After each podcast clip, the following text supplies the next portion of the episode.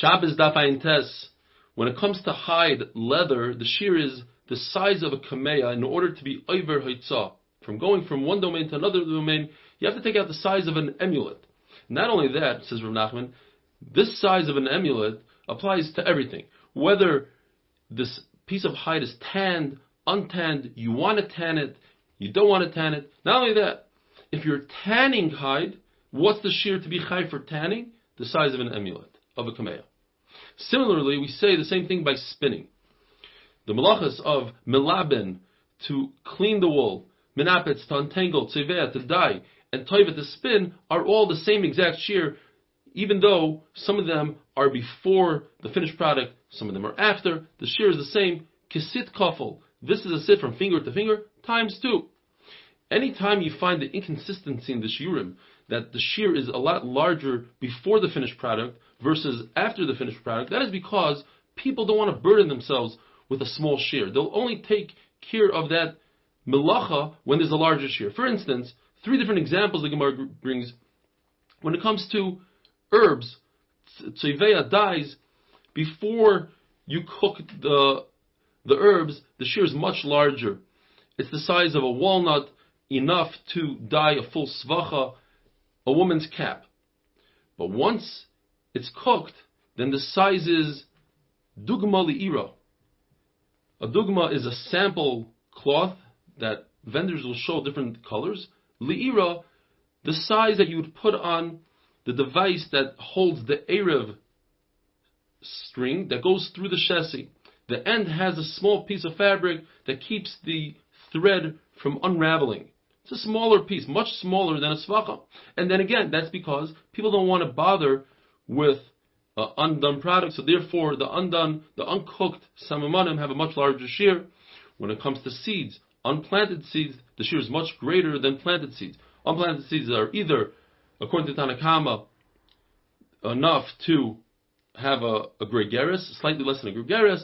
According to Rabbi Yehuda, it's five seeds. But once they're planted, it's one seed for a, a leek or a cabbage, according to Rabbi Akiva. Again, people don't want to be matriach themselves with one seed unless it's planted. When it comes to wastewater, we say that wastewater, the shiur is revius in order to knead clay. But once the clay is kneaded, then the shiur is much smaller. It's the size of pikur. There are three levels, or three stages, that is, when you make hide, when you tan hide. And they involve salt, flour, and gallnuts. If there's only salt, that's called chipa, and the shiur of that piece of hide is bikameya. If there's salt and flour added, but no gallnuts, that's called diphthera. The shiur of that is to write the main essential parts of a get, hariyat mugureshes, mutaris l'chal adam, and the name, the name of the person.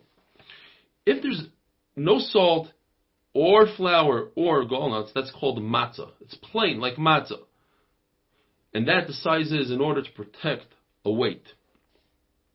That's a much larger shiur than a kameya, and that's because it's moist and you cannot tan it. The tumah of medris, when a zav, zav nida, sit or stand on a piece of fabric, leather, as we had the other the other day, maybe a week ago or so, is three by three tefachim for a piece of cloth, four by four tefachim for a sack, five by five for a piece of leather. All of a sudden now it's five by five tefachim for leather, and not the size of a kameya? And the answer is because we're dealing with something that's cooked and really hard. The only thing you can produce from this leather are tables and things like that. We said in the Mishnah that klaf is enough, the shiur for klaf is enough to write a, the smallest parsha in the tefillin, which is shema. And the Brisa says, the duchsustus is eno- enough to write a mezuzah. What's the duchsustus?